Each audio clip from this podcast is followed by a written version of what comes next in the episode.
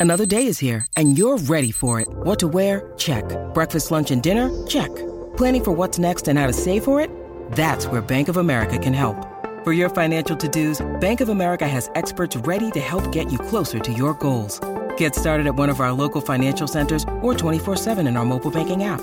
Find a location near you at bankofamerica.com slash talk to us. What would you like the power to do? Mobile banking requires downloading the app and is only available for select devices. Message and data rates may apply. Bank of America and a member FDIC. Life's busy. Take this deck. There's heaps to do on it, like um, polishing off this wine. That's tough. Life's pretty good with a Trex deck. Composite decking with no hard maintenance. Trex, the world's number one decking brand. Great form by you hitting play on this podcast. Now, check out Same Racer, the brand new racing app for same race multi tips. Same Racer. Download from the App Store and Google Play. Powered by Bluebet. Gamble responsibly. Call 1 800 858 858. 906 here on SENZ uh, here in New Zealand uh, on the other side of the world waiting for us uh, is uh, Dean Wilson of course uh, he's a very very experienced uh, cricket writer for the Daily Mirror watched a lot of test cricket every now and then you just go to the ground and you think boy I haven't seen that before uh, and you get amazed by Test cricket. And that, I, I, imagine, was the case at Trent Bridge the other day for a lot of journalists who have been for, around for a long time. Dean, uh, good morning to you, New Zealand time. Good evening, uh, England time. It's been quite the two weeks for Mr. McCullum and Mr. Stokes, hasn't it? it's been utterly extraordinary. Yeah, morning, stroke, evening, Smithy. Yeah, couldn't have predicted uh, what we've seen. Certainly, what happened at Trent Bridge, as you say, I've seen a lot of a lot of cricket, and every now and again you still see something that just takes your breath away, and uh, and that was one of those uh, occasions. What has happened here? I mean, uh, uh, uh you just can't get that much confidence. You can't turn a group around as much as they have, can you? I mean, it just doesn't seem that possible. But how much of New Zealand contributed to England's turnaround, in, in your opinion? Well, it's been a bit of a perfect storm actually uh, for New Zealand because I, I, do think that the players that we're seeing performing, uh, you know, are largely the same players that England have had over recent times. There's only one or two kind of new faces in there, but you know, Stokes and and and Root and Bairstow, you know, these are experienced international performers. Even Ollie Pope who scored 100 at Trent Bridge, has played 25 Test matches. So um, th- these guys are not uh, t- totally new. They've, they've had they've had the ability, but what has happened is is that they've come uh, under this banner with with um, McCullum and Stokes together, just giving them absolute freedom to go out and and express themselves. Really treating Test cricket almost like one day cricket in in, in terms of the mentality that they're bringing uh, to the game.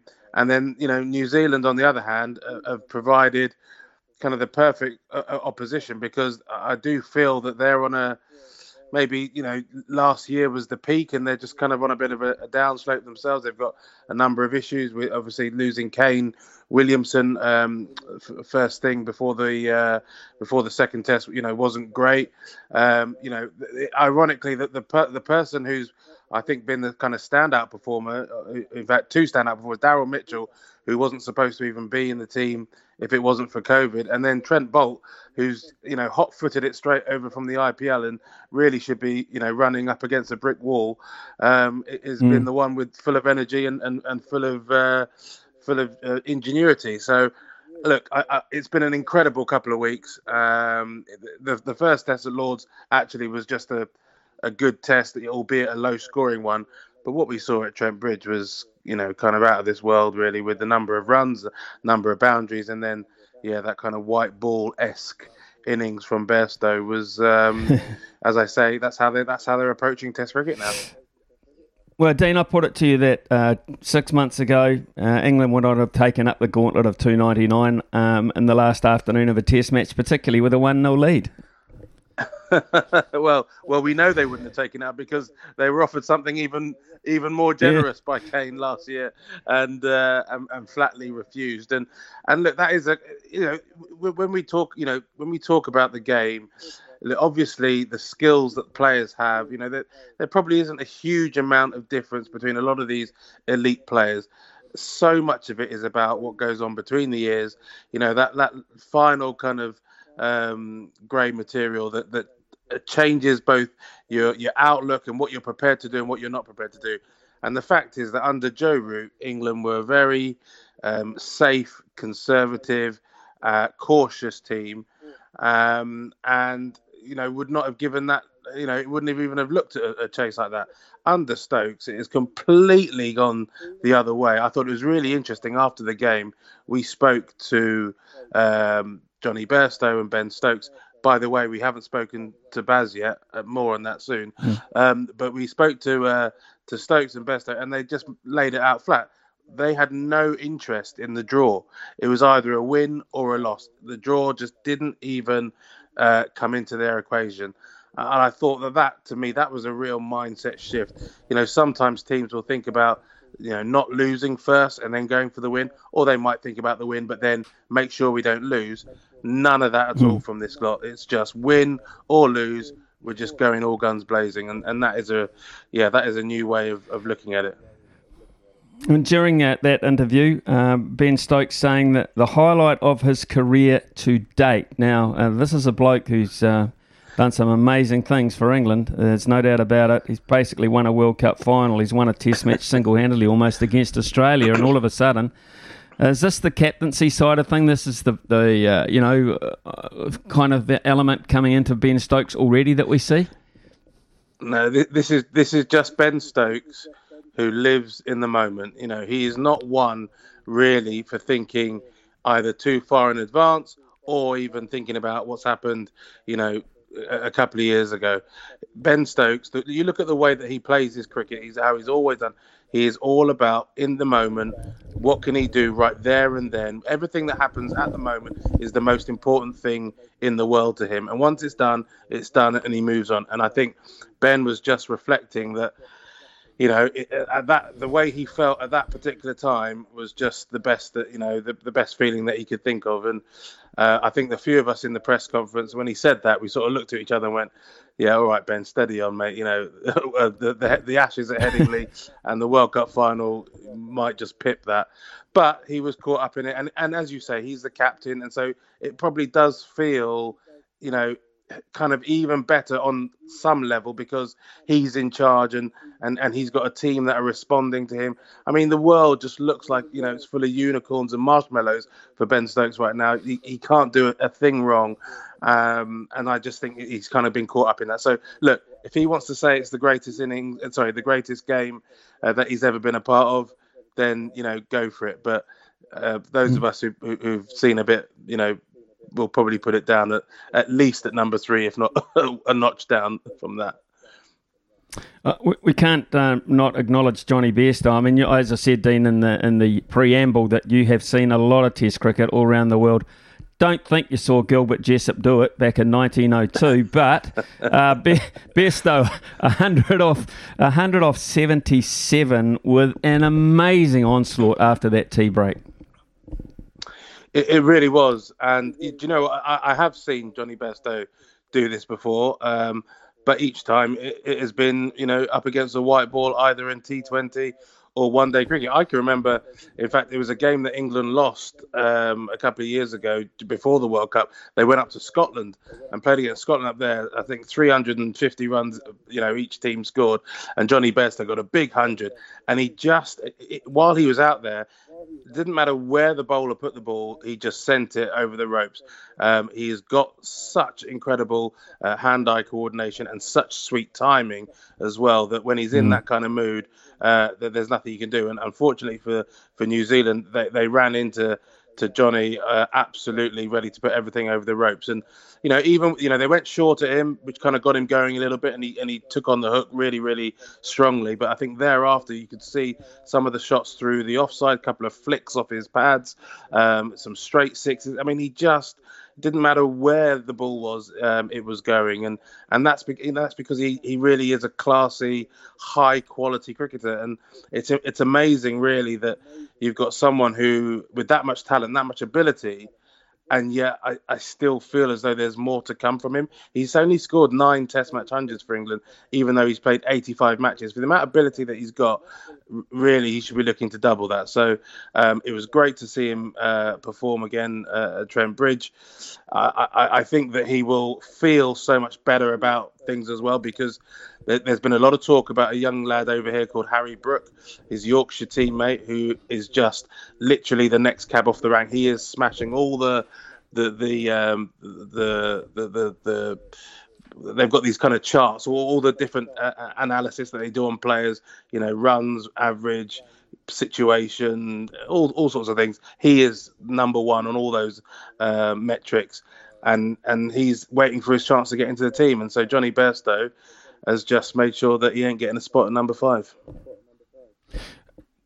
It seems to be, uh, if we look at the all the aspects of, of both these two test matches, uh, a real dearth of quality spin. I'm not sure whether that's this time of the year in England or whether the fact that when neither country appears to have a decent one or use them. Yeah, look, I, I, don't, I don't, I don't think it's about the time of, of year because I think, you know, if if Graeme Swann was still playing or Shane Warne was still around or, you know, even Dan Vettori, you know, would come over with New Zealand and, and do a job.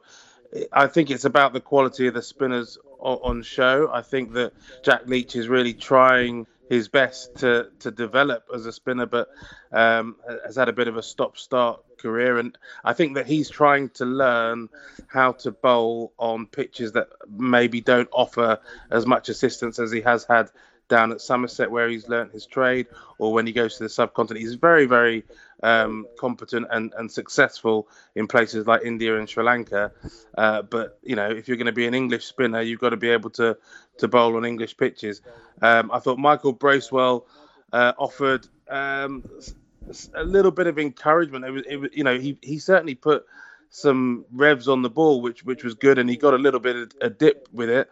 Uh, made sure that he kind of pitched it up rather than sort of um, um, threw it into the pitch rather. Uh, but uh, again, you know, the, the, the, England players managed to pick him off pretty comfortably. You know, Joe Root got that big mm. hundred in the first innings. No spinner, whether you're Ravi Ashwin, uh, Ravi Jadeja, or Michael Bracewell, you know, Joe Root can can deal with with the spin. Um, so yeah, I, I, think that is a bit of a, a, a missing link for both teams at the moment. But uh, you've got to, you know, you, have got to invest in spin in the same way that you invest in, you know, the other parts of, of the game because spinners really are worth their, you know, worth their weight in gold. Uh, especially when you can get a, a, score, you know, a total of 550 on the scoreboard. If you have a spinner who can give you a bit of control, then that makes a bit of difference. And maybe you're not setting 300 to, to as a target in the thir- in the fourth innings. So now, how does the, the Brendon McCullum scenario sit with uh, the media in particular now? How's, how's the relationship going there? I would imagine if it's ever going to be good, it's going to be after two consecutive wins first up. But how, how have you been viewing Baz's part in all this? Well, the, the truth is, the relationship at the moment is non existent because we haven't really spoken to Baz since he started. Uh, look, it, I, I'm, I'm, I'm being slightly facetious here uh, Baz is trying uh, to do what he thinks is the right thing, and I totally understand it. He is saying that if the team are winning and are being successful, he wants the players to take the glory and to be front and center uh, and really enjoy the rewards of that success, which makes perfect sense. Of course, it does. And he says that when they lose and things are going uh, a little rough, as they you know will probably do at some point, then he will step forward and, and try and shield them and protect them and and do all the, the the media work thereafter. That's all well and good. However, um, the point we're trying to get across to him, um, and, and I know that, that, that some have made it, is that he, he is the rock star coach. He is the guy who is making a big difference to this team. He is the one. This is his. It's been termed Baz Ball over here now. You know that's what we're calling it. Um, the change and the shift in uh, approach, you know, is, is as much down to him as it is down to Ben Stokes, and we want to talk to him about it. So. Um, you know, I don't know whether he might tune in or, you know, whether people back in New Zealand might get on the phone to him and say, Baz, the, you know, the, these journos are after you. Well, we're not after him, but we do want to talk to him because it is absolutely mm. fascinating what's going on. And we think that the English public, who, you know, were royally entertained over the last two weeks, need to hear from him. Yeah, interesting. That uh, it is. It is an interesting point of view because uh, I find that interesting because, of course, Baz post playing has been very much front and center, center in the media. Yeah, look, I, I, did. I had a very brief chat with him uh, at training the other day, and and look, there, there was no issue really at all. We, we had a, a, lovely little chat, um, you know, just about families and things. But I think I think it's a it's an admirable quality that he's expressing. And while things are going pretty well, you know, I, as I say, I can I can I can understand where he's coming from. But I also think, as I say, I think the public deserve to hear from him, win, lose or draw. Um, and I also think that he can also give messages to players through the media as well when they've, you know, even when they've done well, you know, getting um, told, you know, or, or, seeing their name up in lights because, uh, you know, Brendon has, has has done so, then you know that makes a difference as well with the players. So, look, um, it's fine at the moment, no issues really. But um, yeah, we want to, we, we just want to talk to him. We, you know, at the moment we love him because he's completely revolutionising Test cricket. Um, the fans love it, the the media love it, the players obviously love it. So come and have a chat to us, Baz. We love you. Come on, come on, come and speak to us. Very nice. Okay, and, and he does listen a wee bit, and he, and we do have contact with him, so we'll pass that on. Uh, Dean, thank you very much for your time this morning and your assessment of the, the first two weeks of the new regime. It's certainly encouraging from your point of view, and it's now our time, our time, and our turn to try and find a counter punch, which is uh, it's quite challenging. Thanks, mate. Uh, appreciate it. Look after yourself. Cheers, Smithy. Take care, mate. Bye. Sorry about the noise. My neighbour's sanding his deck. My motto don't work on your deck, play on it. Life's good with a Trex deck, low maintenance with a 25 year residential warranty. Trex, the world's number one decking brand.